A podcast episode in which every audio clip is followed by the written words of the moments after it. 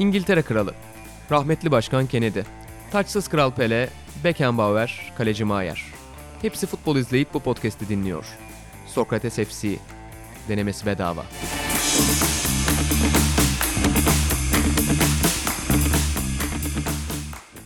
Herkese merhabalar. Sokrates FC'nin yeni bölümünden bir kez daha herkese merhabalar. İki tane merhabalar oldu programın girişinde. Ben İnan Özdemir, Onur Erdem ve Atan Altınordu ile birlikte bugün buradayız. Bir de yeni bölümünden dedikten sonra bir kez daha dememen lazım. Çünkü yeni bölümde ilk kez merhaba diyorsun. Doğru, haklısın. Çok güzel bir noktaya parmak bastın. Her hafta böyle şov yapıyor mu? Yapıyor. Hayır, Sokrates kendini FC, uyardı diye. Sokrates FC Atan'ın şov yapma alanıdır genelde. Yani burada hikayeler anlatır, delilikler yapar, bütün karakterini. Hatta benim babam hep şey diyor. Atağında olmayınca diyor çok olmuyor diyor. Deli olmayınca olmuyor diyor. Buradan kendisine de sevgiler. Derginin ilk sayısından önce bir Bağış abinin önerisi vardı. Bilmem hatırlar mı? Delinin köşesi diye. Son sayfa. Aynen. Ve ilk sayıdaki konu hatırlıyor musun? Hacı Zidane'dan iyidir. Evet. O olacaktı. Neyse, o köşe hayatta geçmedi. Onur, hoş geldin. Seni Sokrates hepsi de çok görmüyoruz. Bugün önemli bir konumuz var. Direkt ona geçeceğim ben. Ben niye buradayım? Evet, sen niye buradasın? Onu öncelikle söyleyelim. Birincisi, üstün futbol bilgin seni buraya zaten getiriyor. İkincisi yani, de üstün evet. Unai Emery nefretin. Bugün seni buraya getiriyor. Ve bugün ikisi bir potada eridi. Ne oldu? Yani Arsenal bugün Unai Emery ile yolları ayırdı. Ne kadar doğru alınmış bir karar ya da ne kadar gecikmeyle alınmış bir karar? Çok yanlış bir karar. Bu kararın en az 3 ay önce alınması gerekiyordu. O yüzden çok yanlış olduğunu düşünüyorum kararın. Hatta belki daha bile önce alınması gerekiyor olabilir. Ama yani bu adamın bu kulüpten gitmesi için içeride bir Eintracht Frankfurt yenilgisi mi gerekiyordu sorusuna verilebilecek bir sürü cevap var. Yani 8 maçtır galip gelmiyor takım. İşte 4. ile arasında 8 puan var ki 4. son hafta kaybetti. Bir puan da kapatmış halimiz bu. Ki 9 puandı fark. Biz beraberlikle 8'e yaklaştırdık adamlar kaybedince. Siz zaten kazanamadığınız için anca beraberlikle yaklaştırılabiliyor. Öyle oluyor, evet. Yani çok sürdürülebilir bir durum değildi. Ya bir noktada şeye dönüyor bu, hani sevgi nefret ilişkisi kısmı böyle çok fazla üzerine konuşunca parodiye dönebiliyor. İşte benim bu Mourinho muhabbeti de benzer bir parodiye dönmüştü aslına bakarsan da, hani orada ben de birazcık oynuyorum bir noktadan sonra üzerine, hani artık saçma bir noktaya gidiyor iş, ama bu Emery kısmında gerçekten akıl alır bir tarafı yok yani bu işin. Uzun peki, süredir de yoktu yani. Ya bana şeyi söylesene. Ata da muhtemelen hani benim gibi o da Arsenal'i çok inanılmaz takip ettiğini düşünmüyorum. Ben de çok takip etmiyorum. Hı hı. Ama yani Arsenal Twitter diye bir şey var. NBA Twitter'ının varlığı gibi. Evet. Arsenal Twitter'ın her hafta biz cumartesi ya da pazar günü toplanıp belli saatlerde belli hayal kırıklıkları yaşadığını görüyoruz. Ve bu hayal kırıklıklarını genelde bir İspanyol adam üzerinden son 4-5 ayda temellendirdiler. Temel sorun ne? Temel manzara ne? Maç kazanamamak falan tabii ki bunların detayı. Neydi? Temel sorun şu. Şimdi Arsenal'de sadece tek sorun teknik direktör mü? Hayır. Ama diğer sorunlara gelebilmek için önce teknik direktörün bir sorununun olmaması gerekiyor. Şöyle açıklayayım. Bu sene itibarıyla Arsenal neredeyse 3 maç üstte aynı 11 çıkmışlığı yok. Orta saha tamamen her maç değişti. Savunma her maç değişti. Forvet her maç değişti. Yaklaşık, ya tam rakam hatırlamıyorum, 18 ayrı formasyon ve 11 ile sahaya çıkmış bir takım var. Yani bu şu demek, ben yaptığım hiçbir şeyden emin değilim demek birincisi. Teknik direktör açısından bunu ortaya koyuyorsun. Yani ben bir şey yapıyorum ama çok da inanarak yapmıyorum ki bunu çok rahat şekilde değiştirebiliyorum demek bu. Conte'nin geldiği sezon çok kötü başlayan bir Chelsea olmasına rağmen sonra üçlüye çevirip takımı oradan yürüyüp gittiği bir şey var. Adam arkasında durmuştu mesela. Biz üçlü oynadık. 4-2-3-1 oynadık. 4-3-3 oynadık. Sol işte atıyorum orta sahada Xhaka Guendouzi oynadı. Torreira Xhaka Guendouzi oynadı. Xhaka hiçbir şekilde çıkmıyordu bu takımdan. Bir anda adamı tamamen kesti. Ondan sonra bir ay oynatmadı. Sonra tekrar geri aldı. Mesut'a kesinlikle şans vermiyorum ve planlarım dahilinde değil diye açıklama yaptı. Sonra 11'de çıktı. Sonra Mesut 2 hafta önce bir baktık 11'de çıktı. Pepe'yi oynattı. 3 haftadır Pepe ortalıklarda yok. Çift forvet oynatacağım dedi. Lacazette'i kesti. Sol kanatta işte Saka'yı oynattı 2-3 maç. Baktı çocuk bir maç iyi oynayınca ikinci maç oynattı. Kötü oynadığı maçta çıkarttı. Oynatmadı. Liverpool deplasmanına vlogla çıktık. Sonra bir daha vlog 11'de bir kere falan göründü. Yani sezonun ilk maçı diye yanılmıyorsam Reiss Nelson oynuyordu takımda. Ondan sonra Reiss Nelson 2-3 maçta girdi çıktı. Ya savunma ortadaki ikilide de tamamen işte Mustafa'yı kesti. Sonra Mustafa'yı tekrar aldı. Sağ bekte hadi Bellerin sakattı. Maintenance başladı. Ondan sonra Bellerin geldi. Ama tekrar oralar bir değişti. Chambers'ı koydu. Holding'i koydu. Bir Leno duruyor kalede. Yani Arsenal her hafta, ya çünkü Ozan Canan'la benim, o artık bizim de artık iyice şey noktasına, senin o dediğine her hafta hayal kırıklığı yaşananlardan biri de biziz. Abi bizim her haftamız şöyle geçiyor. Bakalım bu hafta nasıl saçma sapan bir 11 ile karşılaşacağız. Torreira 10 numara oynuyor. Adamın esas yeri Emre, yırttı kendini. Baklava 4-4-2'de adamın yeri var diye. Asla bu takım bunu oynamadı. Oynadığı maçta da Torreira'yı orada oynatmadı. Şimdi bu adamın savunulacak bir tarafı yok artık. Ve yani bak, bugün bunu görmemiştim ben. Bugün gördüm. Get French Football hesabında paylaşmışlar. Abi takımdaki şey diyor. Yani takımdaki Fransız oyuncular özgürleştiler artık. Özgürlüklerine kavuştular şu andan itibaren diyor. Ben şey zannettim, hani oynatmıyor mu onları, oyun tarzı falan. Abi değil. Fransızca mı yasaklamış, ne olmuş? Abi Guendouzi ile Lacazette adamın maç içerisinde ve antrenmanda verdiği taktikleri anlamıyorlarmış abi. Yani adam iletişim kurabilen bir adam değil. Geleli 1,5 sene oldu İngiltere'ye. İngilizceyi öğrenemedi herif. Doğru düzgün İngilizce konuşamıyor. Zaten konuşamadığı İngilizceyle oyunculara zaten ne istediğini anlatabilir bir durumda değil bu adam 1,5 senede. Bu arada The Atletic'te çıkan bir yazı vardı bir ay önce. İşte Emery'nin antikalıkları üzerine. Yani şey de kötü bir şey bu arada. Yani takımlar ya da antrenörler kötü gittiği zaman o beat writer'lar bekliyor. Evet. Antrenörün kovulacağı yaklaşmışken zaten artık bu adam benim işime yaramaz diyor. Çat bilgileri veriyor. Orada şeyi bahsediyor. Zaten hani oyuncuların anlamamasını geç, basın toplantısını da kimse anlamıyor ki. Anladım. Ne dediğini anlamıyoruz işte. En son şey videosu vardı. Mourinho'nun gelişine Premier Lig antrenörleri ne dedi diye. Herkes bir şey diyor. Emery'e geliyoruz. Tek anladığımız şey Pochettino videoda. Başka bir şey anlaşılmıyor yani. Kendi kendine bir şeyler söylüyor orada. Şey örneği vardı Rusya'da çalıştığı dönemde. Benim en gördüğüm komik şeylerden biri. Tam böyle sitcom anılarından biri. İşte Rusya'da bir deplasmana gidecekler. Vize gerekiyor. Oyunculardan biri de vizesini evde unutmuş. Yani yanında getirmemiş. Emery aşırı sinirlenmiş havalimanında. Demiş ki ulan bu nasıl sorumsuzluk, siz nasıl oyuncusunuz falan filan, kızmış. Bir hafta sonra deplasmana gidecekler. Emery unutmuş bu sefer de pasaportunu yanında. Ve 3 saat boyunca havalimanında beklemişler Emery'yi. Emery'nin pasaportu gelecek diye. Tam bir sitcom anı. Hakikaten çok komik bir anı. İnsanın içine çıkamazsın. Bu ne kötü. Ben yani küme düşmeyi tercih ederim bu duruma düşmeye. Bir hafta sonra bile. Çok kötü. Yani böyle ufak ufak antikalıklarını koymuşlar. İşte Paris Saint-Germain'den bir yanı koymuşlar. Sevilla'dan bir yanı koymuşlar. Hani baktığında kariyerinin başından itibaren başarılı olduğu dönemler var ama hani karakter olarak gittiği her yerde böyle bir, hani sadece futbol bilgisiyle değil, liderlik özellikleri de sorgulanan bir adam. Abi ben bir noktadan sonra palyaço demeye başladım. Bu saygısızca bir tavır. Bir kere kabul ediyorum kendi adıma ama yakışmıyor. Yani bu kadar da hak edilir yani. Bunun altı bu kadar doldurulabilir diye düşünüyorum. Abi her maç önü maç sonu toplantısı zaten ayrı bir fiyasko. Geçtim. Bu adam 2 aydır gidecek gitmeyecek. Artık hadi gitti gitmedi muhabbetleri dönerken her seferinde takımın geliştiğini düşünüyorum. Bilmem ne falan gibi açıklama. Bir de diğer taraftan da oyunculardan da şunlar geliyor. Aubameyang çıkıyor, bir açıklama yapıyor. Hani daha ne yaptığını bilen bir şekilde sahada olmamız lazım diye mesela. Abi bak en basiti. Freddie Ljungberg şu anda caretaker olarak yerine atandı. Freddie Ljungberg. Emanetçi olarak Ljungberg var. Ljungberg'in attığı tweet'i okuyorum bugün. Ne kadar takım başında falan her şeyimi vereceğim. Yüzlere tekrar bir gülümseme koyabilmek için her şeyimi vereceğim diyor adam. Önümüzde çok yoğun haftalar var ve takımın desteğe ihtiyacı var. Şimdi çalışma zamanı diye bir fotoğrafını koyarak bunu paylaşmış. Abi senin yardımcı antrenörün artık gittiğin açıklandıktan 3 saat sonra koyduğu ilk şeyde bütün yüzlere tekrardan bir gülümseme oturtmamız lazım demesi. Yani ben Southampton maçında hatta dedim yani, eğer gerçekten, çünkü Southampton hakikaten kötü bir takım. Yani standartla Arsenal dünyanın en iyi takım değil ama yani içeride oynayan bir Arsenal her zaman tehlike ve tehdittir yani. Dışarıda paramparça olabilir. Buna bir şey demiyorum. Arsenal'in rakamları hatırlamıyorum şu anda tam da. İşte Arsenal'in 12-15 tane şutu var maçta. Southampton'ın 21 şutu falan var. Yani sen içeride lig sondan ikincisiyle oynayıp ve de yani belli bölümünü geride götürdüğün maçta, hani atak yaptığını varsayarak skoru yakalamak için düşündüğün bir noktada Southampton'dan 6 şut az maç bitiriyorsun ve 90+5'te atarak 2-2 yakalıyorsun. Golden sonra Lacazette katiyen sevilmedi zaten. Hani ben dedim. Eğer oyuncular hani Emery artık abi başka türlü bu adam bir türlü kovamıyorlar. Hani ne kadar yenilirsek belki kovarlar diyerek böyle bir aksiyonda bulunduysa çok saygı duyduğum bir hareket.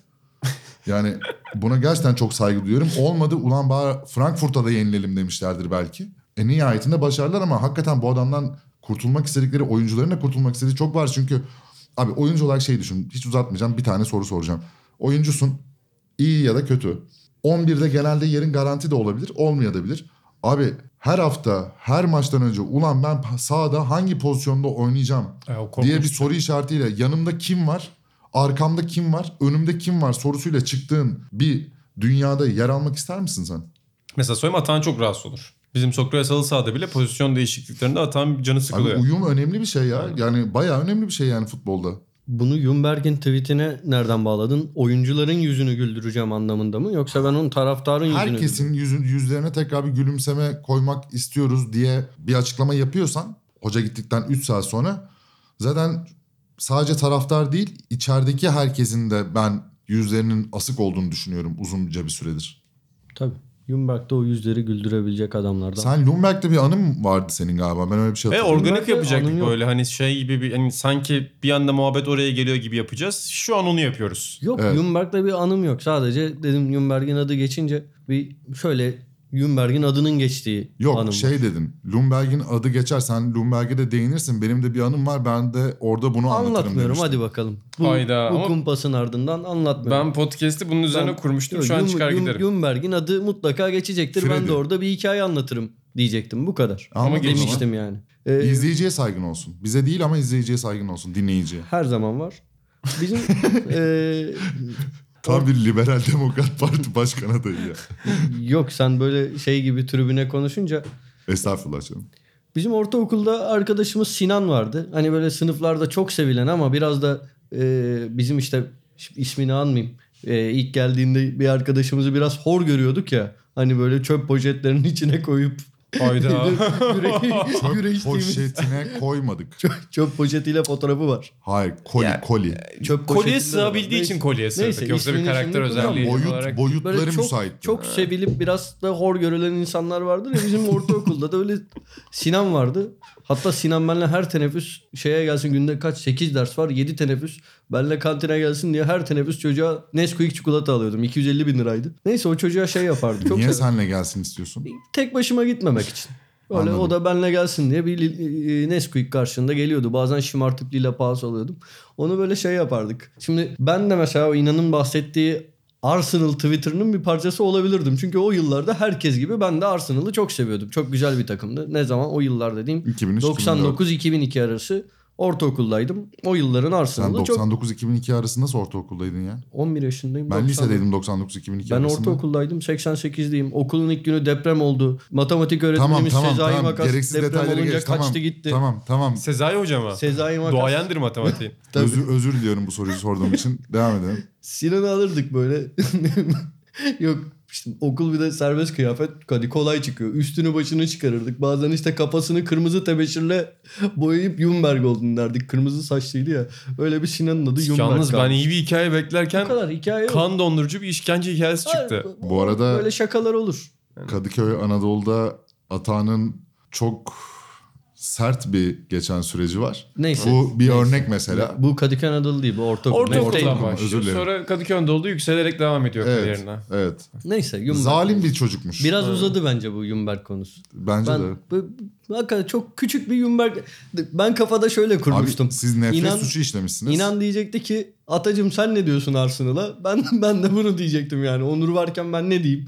Ben de Ljungberg'e dair bunu söyleyeyim. Ben bundan sonra ne olur'a dair sadece bir şey söyleyeyim. Söyle. Bir de şey yani mesela biraz sence fazla Emery'e takılmadı mı Arsenal camiası? Abi tabii ki de fazla Emery'e takıldı. Çünkü yani takılacak o kadar şey var ki onlara gelemiyoruz. Yani Emery'nin bir an önce oradan hani abi şöyle bir durum da var. Şimdi takımın ne eksiği olduğunu anlayamıyoruz ki. Hı. Yani belki bu takımın stoper eksiği yok. İşte sallıyorum yani. Önceden mesela stoperlere sallıyordunuz sürekli. Tamam. Abi çünkü en azından sahada oynuyorlardı. Bir takım felsefesi vardı. Diyordun ki burada stoperler aksıyor. Stoperler çıksın. Abi şu anda Arsenal'in orta sahası yeterli mi yetersiz mi? Ben bu konuda hiçbir cevap veremem abi. Yani şöyle söyleyeyim. Guendouzi'nin bu sezon inanılmaz oynadığı 4-5 tane maç var. Ama ben şunu Torreira'da benim hatırladığım kadarıyla unuttum artık adamı yani o halini ama Torreira'da bayağı topçu. Kabiliyetli bir futbol. Evet yani şimdi Guendouzi ile Torreira aslında çok iyi bir ikili midir? Ve bu takımın orta sahasını toplar ve aslında bu takıma bir yatırım yapılacaksa başlangıç yeri burası mıdır değil midir bilmiyorum abi. Chaka duruyordu. Chaka'nın olmadığını anlayabiliyorduk. Ama belki Guendouzi Torreira da yeterli değil. Ama bilmiyorum çünkü bu adamlar yan yana oynamadılar. Ya takımın sorununun ne olduğunu anlayabilecek kadar ya şey gibi düşün abi. Yapboz parçaları var. Her hafta böyle önüne yığıyorlar. Köşelerden başlarsın ya mesela puzzle yapmaya. Abi bir sağ üst köşeden başlıyoruz. Başladığını varsayıyorum. Sanıyorsun ki sol alttakiler eksik. Öbür hafta sol alttakiler öne düşüyor. Sanıyorsun ki sağ üst eksik. Yani bir fikrim yok. O yüzden Emery gidip bir futbol aklı, iyi kötü bir futbol aklı gelip ne yapmaya çalışana dair bir fikir verirse belki bizim de şöyle naçizane bir şansımız olabilir. Ya Arsenal'de de şurası biraz daha eksik görünüyor diyebilme ihtimaliniz olur. Zaten futbolcu da istikrar oturtamaz. Atıyorum yani haftalardır çok bir şey yapmıyor ama sezona mesela Ceballos çok iyi başlamıştı falan. Hani verimli olamazsın ki bu denklemde, bu düzende. Bir anda hop bir maç yedek, bir maç başka bir yerde falan olmadı işte. Bu arada yani. Bu emanetçi hoca muhabbetinde de yani burada bir kez daha anmıştım ama benim Türk basın tarihinde en sevdiğim şeylerden biridir. Hıncalıluç Orhan Atik aşkı. Orhan Atik'in Galatasaray'da emanetçi hoca oldu. Yani Ljungberg oldu bir dönem vardı ve çok sevdiğim bir yazısı vardır. Orhan Atik bu arada iyi bir insan olabilir ya. Onunla dalga geçmiyorum ben burada. Ben çok severim ama onunla ilgili de çok küçük, kötü, tatsız bir anım var. Orhan Hoca'yla hani tanışırız. Ben kulüpteyken de çok iyi anlaştığım insanlardan bir tanesiydi. Çok severdim ama bir ara bizim A2 takımının, Galatasaray'ın A2 takımının başındayken onunla bir röportaj yapmamız gerekiyordu. Böyle biraz bekledik. Ne zaman yapacağız derken sonra A takım hocası Hacı ile müdürüm Tarık Ünlütürk röportaj yapacak. Ata dedi sen çok seviyorsun hadi gel birlikte gidelim. Tam Hacı'ya giderken Orhan Hoca gördü beni. Ata gel dedi hadi yapalım şu röportajı. Hacı röportajının ortasında girdim içeri yani. Bir de Orhan Hoca konuşur yani. Bayağı da bir konuştu. Orhan Hoca'ya dair çok güzel yazıları var. 2016'da önce olduğu için devam Orhan Atik. Cesur olmaya devam. Hamzoğlu'nun, Denizli'nin, Prandelli'nin, Mancini'nin yapamadığını yapmaya devam. Ya, çok takip ettiğim yazılardı. Herkese de tavsiye ederim. Hıncalıç, Orhan Atik. Bu ilişkiyi okumanızı tavsiye ederim. Yeni konumuza geçelim efendim buradan. Buyurun. Onur'un konusu Emery'ydi. Şu an Atan'ın konusu. Son bir şey söyleyeceğim ben. Sor. Şöyle ben de arada ben Pochettino'nun gelmesini çok istiyorum. Ama zor değil mi? Çok zor. Yani ya Pochettino da daha önceden yani nasıl ki Barcelona'yı Real Madrid işte şeyden dolayı İspanyol'dan dolayı Barcelona'la çalıştırmak istemem gibi bir açıklaması olduysa Tottenham keza aynı şekilde Arsenal'de çalıştırmam gibi benzer açıklama ama Mourinho'nun da benzer açıklamaları yapabildiğini düşününce umarım bir kendine challenge olarak görüp ben bir de şimdi Arsenal'e geçeyim o zaman herkese kendimi kanıtlayayım gibi bir iddiası olursa ki Arsenal'e kazanılacak bir başarı herkese kendini kanıtlamak demektir kulübün içinde bulunduğu durumdan ötürü. Çok isterim. Sadece bunu söylemek istedim. İngilizcesi de var. Diyorlar. We İstemem can't onu. Say goodbye. İngilizcesi de var Pochettino'nun. Esposito'yu niye istemiyorsun? Abi bir oynattığı futbolu beğenmiyorum. Hı-hı. Kısıtlı imkanlar dahilinde özellikle üçlü defansa beraber Wolverhampton'a daha böyle yani elindeki imkanlar dahilinde çok doğru futbol oynatıyor. Bir şey demiyorum. Ama Arsenal'e geçtiğinde onu yapamaz bence Unai Emery. Onu yapabileceğini zannetmiyorum. Okay.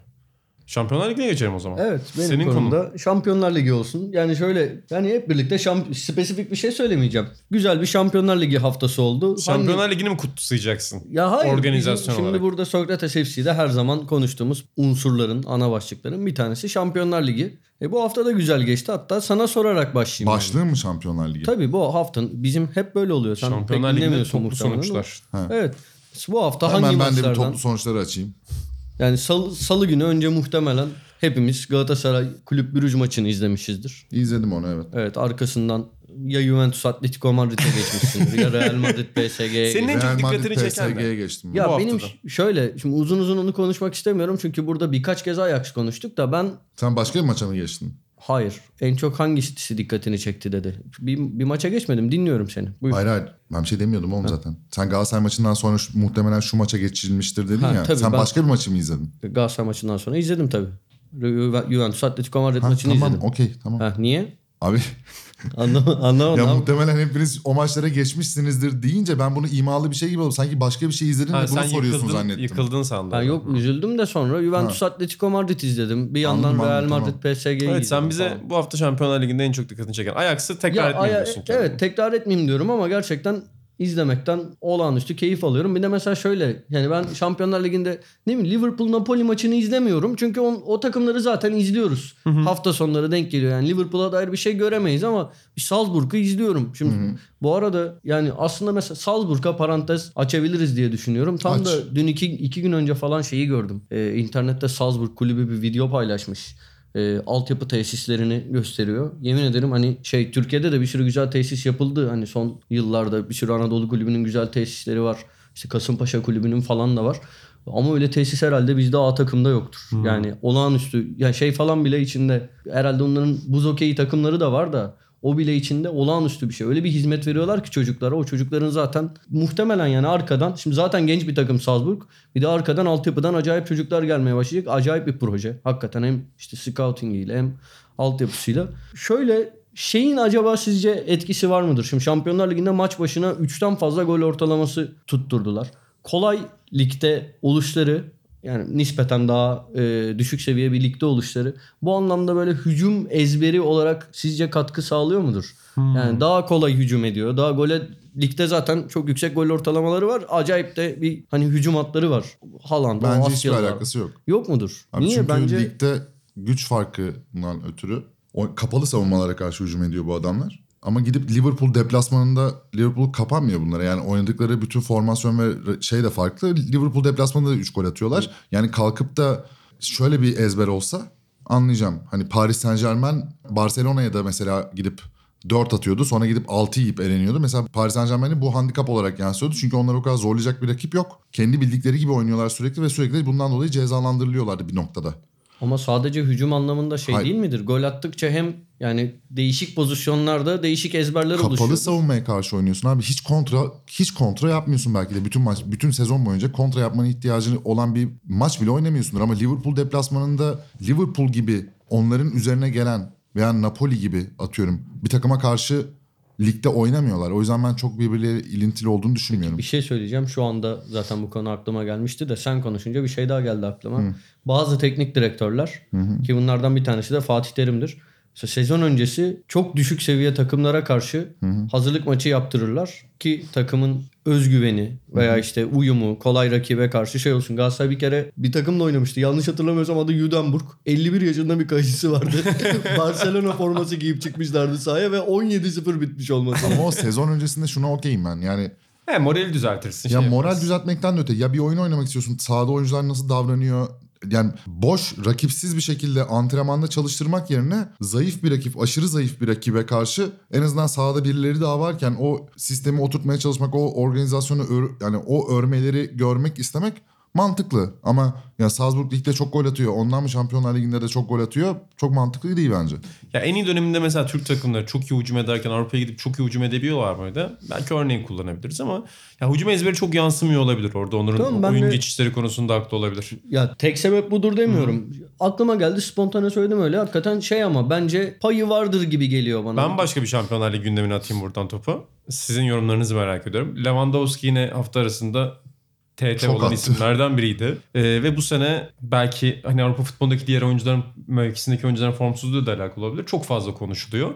Son klasik 9 numara olarak fikriniz nedir Lewandowski'nin son formuna dair? Ya da genel Lewandowski'ye dair de alabilirim.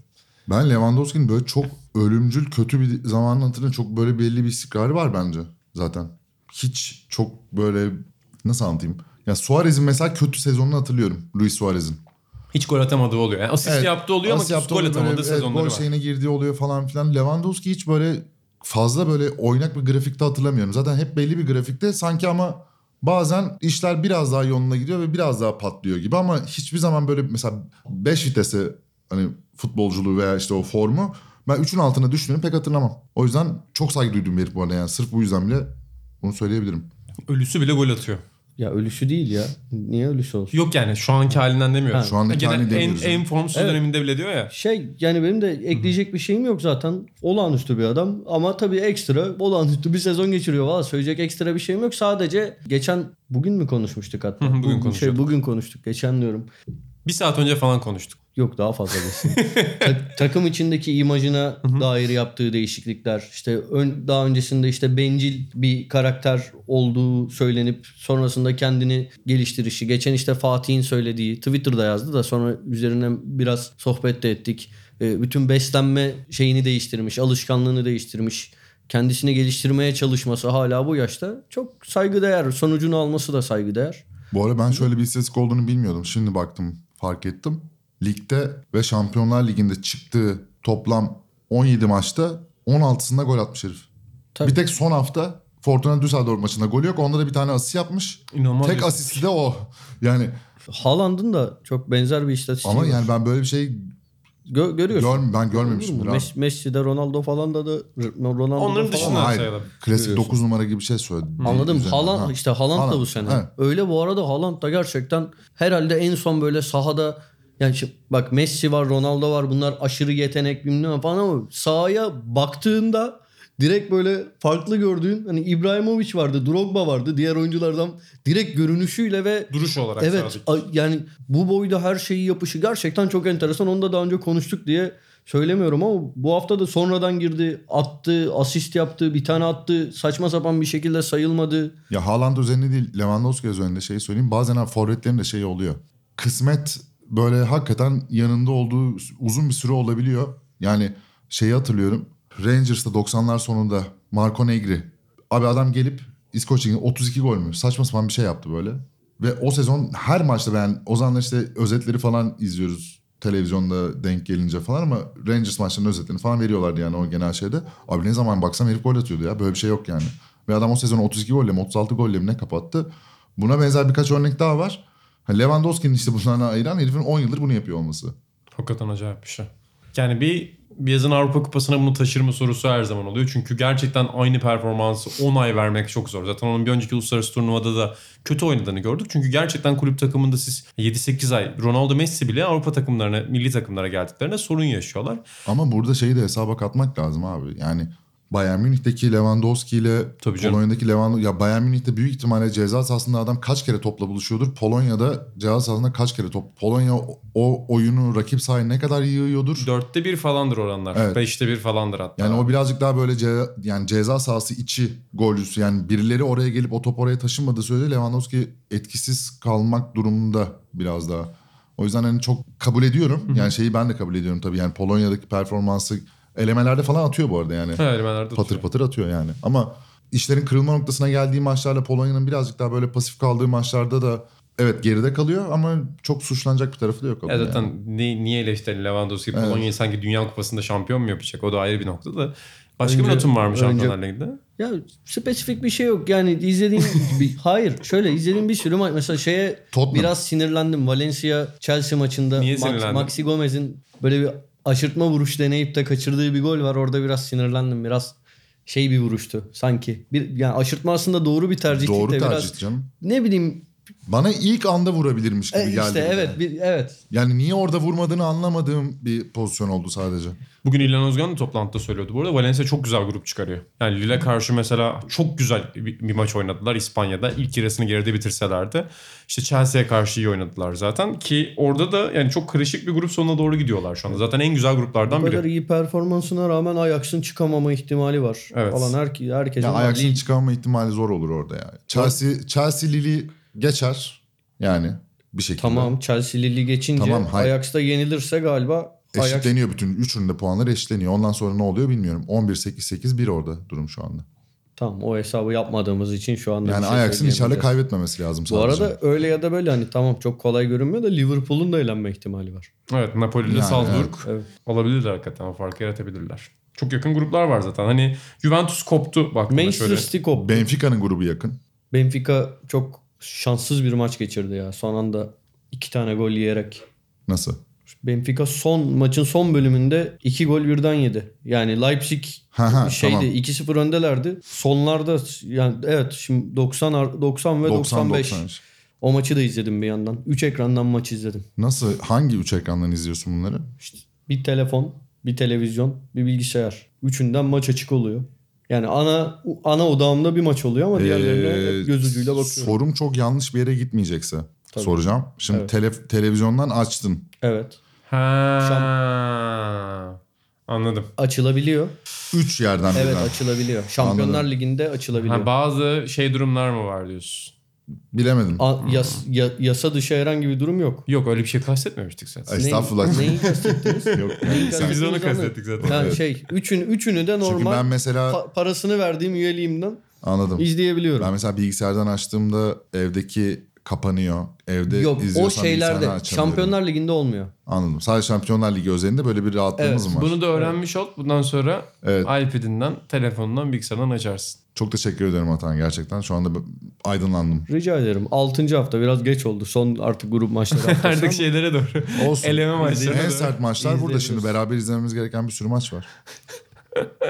O zaman senin konuna mı geçiyoruz? Hadi benim konuma geçelim. Euro 2020'den konuşmuştuk zaten. Hani bu program yayına çıktığında da muhtemelen zaten insanlar grupları öğrenmiş olacaklar. Ama hem Onur'la burada konuşmamıştık Türkiye'nin Euro 2020 serüvenini. Hı-hı. Ki hani orada da heyecanımız var. Hem dergi hem YouTube hem de podcast olarak Türkiye'nin çıkması bizim için güzel bir şey tabii ki. Tabii ki. Hem onu konuşalım hem de Türkiye'nin ideal senaryosu nedir? Onu konuşalım. Konuşalım. Hı-hı. Ondan önce şunu söyleyeceğim. Şu son playoff'tan gelecek takımlar var ya. Hı-hı.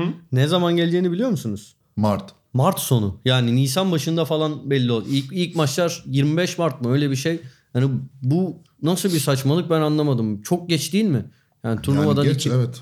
Buradan seslenmek ister misin? Yok, yetkili kurumlara. Yok, bunu da böyle bir kısa bir not olarak verdim. Evet Onur, senden bir torbalar. Evet. Senden bir ideal torbalar alalım. Birinci torbayı okuyorum. Belçika, İtalya, İngiltere, Almanya, Ukrayna, İspanya torbada. Bu 6 takım var. Tabii ki burada hemen gözüme bir Ukrayna çarpıyor. Tam Türkiye'nin karışacağı bir takım. Tam yenileceği bir takım bence Ukrayna. Yani şurada bakıyorum hepsi tam yenileceği takım. Ben eğer ev sahibi olmasa burada şeyi isterdim. Gücünden bağımsız. Sonuçta grupta tulum çekti. 10 maç 30 puan mı? 12 maç 36 puan mı? İtalya. 10'da 10. 10'da 10. Ona rağmen böyle onlar da böyle bizim gibi günü gününe uymayan bir ülke ya, her an her şey olabilir. İyi kadrosuna rağmen ev sahibi avantajı olmasa burada İtalya'yı isterdim. Ben mecbur Ukrayna istiyorum ama. Herhangi bir uluslararası turnuvada İtalya'dan maç alabileceğine imkan vermiyorum. Niye? Euro 2000'de az kalsın oluyordu be. Bak burada Belçika'yı katiyen yenemeyiz. Onu söyleyebilirim. İspanya yani çok zor. İngiltere'de İngiltere'yle oynamak. İspanya'nın ama yani şöyle bir ihtimal olabilir. Şimdi bizim savunma iyi. İspanyolların da çok böyle aşırı güvenilir bir ayakları yok. Hı hı. İleride... Kapanıp bir tane pozisyon bulabiliriz diyorsun. Evet ya, belki öyle bir şey olabilir. Evet. Almanları istemem. Ya bir zahmet. İngiltere'yi istemem. İngiltere'nin hücumu iyi ya. Bir de biliyorsun İtalya, İngiltere, Almanya, İspanya kendi ülkesinde oynayacak grup maçlarını. Yani o yüzden buraları geçelim. Ukrayna olur. Evet yani. Ukrayna'dan sonra da İtalya diyelim hadi. Yani zor. İspanya beni diyorum, ikna ettin, evet. İspanya ben diyorum. İspanya'ya ikna oldum. Evet. Peki ikinci torbaya ne diyorsunuz? Yani Fransa, Polonya, İspanya. Fransa hep yendik. Gene saçma sapan bir şey söyleyeyim mi? Önce takımları okumaya devam edelim. Fransa, Polonya, İsviçre, Hırvatistan, Hollanda, Rusya. Şimdi burada Hollanda çok sert geliyor. Onlar sıkıntı. Rusya da sert takım ya bizim için. Bir de bu son saydığın iki takım ev sahibi. Ev sahibi aynen. Fransa istemem tabii ki de yani. Hırvatların ben biraz daha düşeceğini düşünüyorum. O yüzden Hırvatlar olabilir, İsviçre olabilir, Polonya. Yani biraz önce konuştuk aslında Polonya'yı. Ama böyle İsviçre, Hırvatistan ikilisinden bir tanesi iyi olabilir. Ben Hırvatların bütün o jenerasyonun yaşlanması vesairesi falan filan, Modric bu sene doğru düzgün top oynamıyor, etmiyor gibi bir sürü sebepten ötürü belki bir şansımız olabilir. Ama Hırvatlarla da çok karşılaştık ya. Ya buradaki takımların birçoğuyla çok karşılaştık bu arada yani. Evet. İsviçre'yle de çok karşılaştık. Ya hadi Rusya gelsin ya. Sen Ukrayna Rusya'yı çektin bize şimdi. Lokum gibi Rusya gelsin. Ya bir de Rusya geldiği bütün maçlar hem Rusya'da yani burada İsviçre öne çıkıyor. Oğlum sen mi gideceksin? Sanki. Hayır canım, ben gitmeyeceğim de Rusya'da oynayacaksın. Hiç durup dururken kendine deplasman çıkarmaya gerek yok. Burada birinci tercih net İsviçre'dir. Peki abi sana bir şey soracağım. Sor. Şimdi Rusya ev sahibi ya. Evet. İngiltere'de ev sahibi ya. Evet. İngiltere ile Rusya aynı gruba düşerse ne oluyor abi? Bu konu üzerine hiç düşünmedim. Ya düşemiyorlar? Düşemiyor olma ihtimalleri şu an kuvvetli geldi bana. Hani böyle gibi. Kaç tane ev sahibi var? 6 tane. 12 ülkede yapılıyor turnuva. Tabii. Bunlardan kaçında? Evet. İkinciden gelen ev sahibi düşemiyor oraya. Galiba 7 tane mi var turnuvaya giden ev sahibi? Neyse bilmiyoruz onu ya hakikaten. Tamam. Keşke çalışıp gelseymişiz. Yani bu hiç böyle bir şey aklıma gelmedi. Yoksa çalışırdım. Gruplara baktım, düşündüm şeylere, torbalara. Tamam, bunları geçelim. Düşündüm ama. Şimdi son bizim grupta da Portekiz var, Danimarka var, Avusturya var, İsveç var, Çekya var. Yani burada iyi ki bizim torbada ve karşılaşmıyoruz. Portekiz için diyebilirsin. Diyebilirim. İçin diyebilirim. Yani Danimarka'yı ben güzel oyuncuları var ya. Danimarka falan takım değil. Biz Danimarka'dan güçlüyüz gibi geliyor bana. İnşallah. Yok, daha olabilir. Kötü sonuç alabiliriz ya de. 4. torbadan mesela 4. torbada bir bu Uluslar Ligi'nden gelecek 4 takım artı Galler ve Finlandiya var. Ya ben buradan Galler'i istemem tabii ki de. Finlandiya güzel olur. Ama Finlandiya'dan kötüsü gelir buraya ya.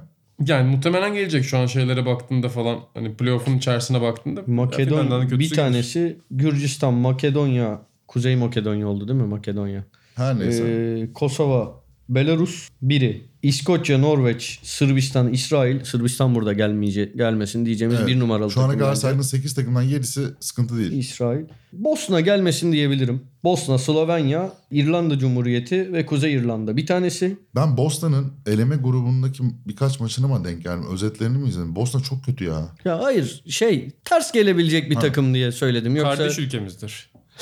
Bir millet iki devlet onu da belirtelim diyebileceğimiz dün TRT 2'de Bosna belgeseli vardı İzzet Ali Begoviç üzerine. Tayyip Erdoğan belgeseliydi aynı zamanda. Tavsiye ederim herkese. Nasıl yani? Ondan sonra Bosna belgeseli diye açtım. Belgeselin 25 dakikasında Cumhurbaşkanımızdan konuşuldu. Göğsümüzü kabartan bir belgeseldi. Yani milli maç izlerken de bir an maç özetine falan bile girebiliyor her yerde.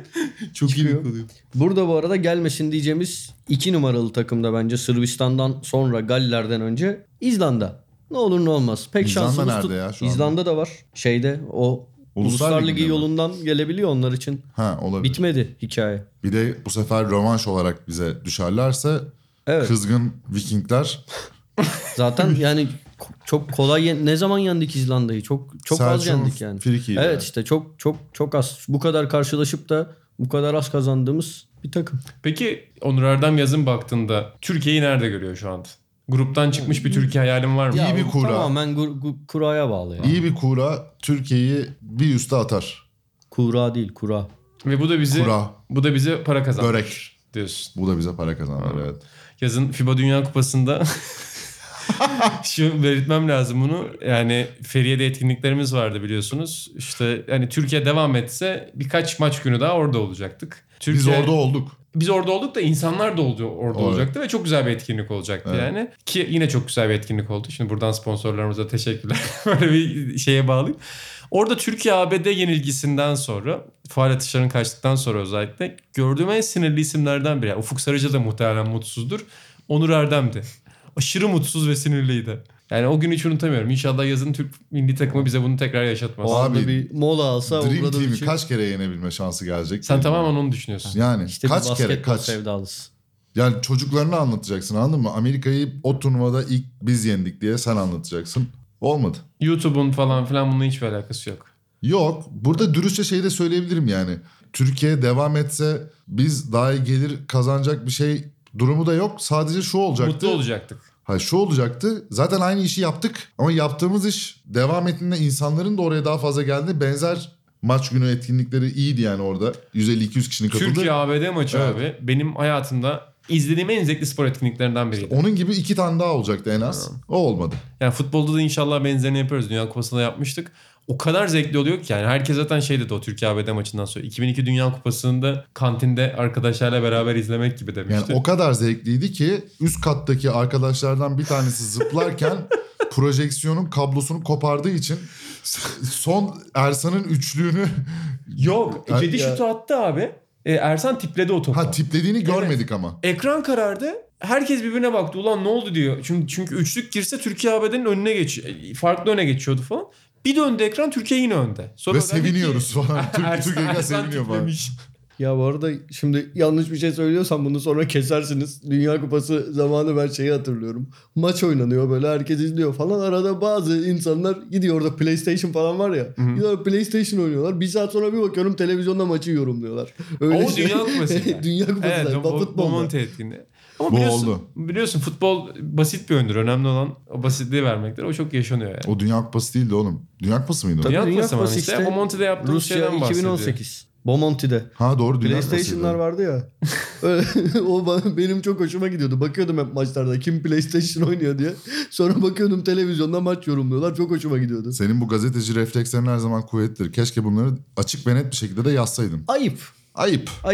Mesleki dayanışma mı demek lazım? Ne demek bilmiyorum. Yani bana düşmez diye susuyorum. O zaman çok teşekkür ediyorum hepinize. Bana bu fırsatı verdiğiniz için taze bu konuyu konuşmama imkan verdiğiniz için teşekkür ederim. Ben Erman Yaşar'a geçen podcast bunu yaptırmıştım. Mourinho'ya bir şey söyle demiştim. Ezel repliği olur bir şey olur. Sen de Unai Emery'e bir şey söyle. Sonra da Ljungberg'e bir şey söyle. National şarkısı falan söyle. Herhangi bir şey ya bir şiir olur hayatında. Sen romantik adamsın çünkü. Duygusal adamsın. Güzel adamsın. Evet, bir şey söyle. Hani biz de bir duygulanalım burada. Emery'e çok sevdiğim bir sanatçıdan bir dörtlük okumak istiyorum. Yüzünü bile görmek istemiyorum. yoluma çıkmasan iyi edersin. Sözlerim sana ağır mı geldi? Kalbini mi kırdım? Affedersin. Kimindir söz müzik? Bilmiyorum. Ama okuyan Demet Akalın Usta. Demet Hoca'dır. Türk popunun kraliçesi. Demet Akalın'dan Emery'e bir selam olsun. Geçenlerde bir Demet Akalın şarkısı duydum. Çok hoşuma gitti. Gerçek, ciddi söylüyorum. Aa dedim, güzel şarkıymış. Güzel şarkı yapmış. 5-6 sene önce falan çıkmış şarkı. Ben duymamıştım ama. Şehrazat'ın falandır. Bilmiyorum. Kim yazmış bilmiyorum. Hatta bir popçu. Burkay mı ne? Bir şey var ya. Buray. O galiba o yazmış. Romeo diye bir şarkısı var. Bu defa son diye bir şarkı. Benim çok hoşuma gitti. Demet Akalın demedim, dinledim. Ben de bu arada Türk pop müziğindeki gizli hayranlıklarımdan bir tanesini, ki gizli de değil, ara ara yazıyorum bunu, paylaşıyorum da, Ayşe Altun Önal'ı çok takdir ederim. Çok da severim. Önemli bir isimdir. Buradan da kendisine selam olsun.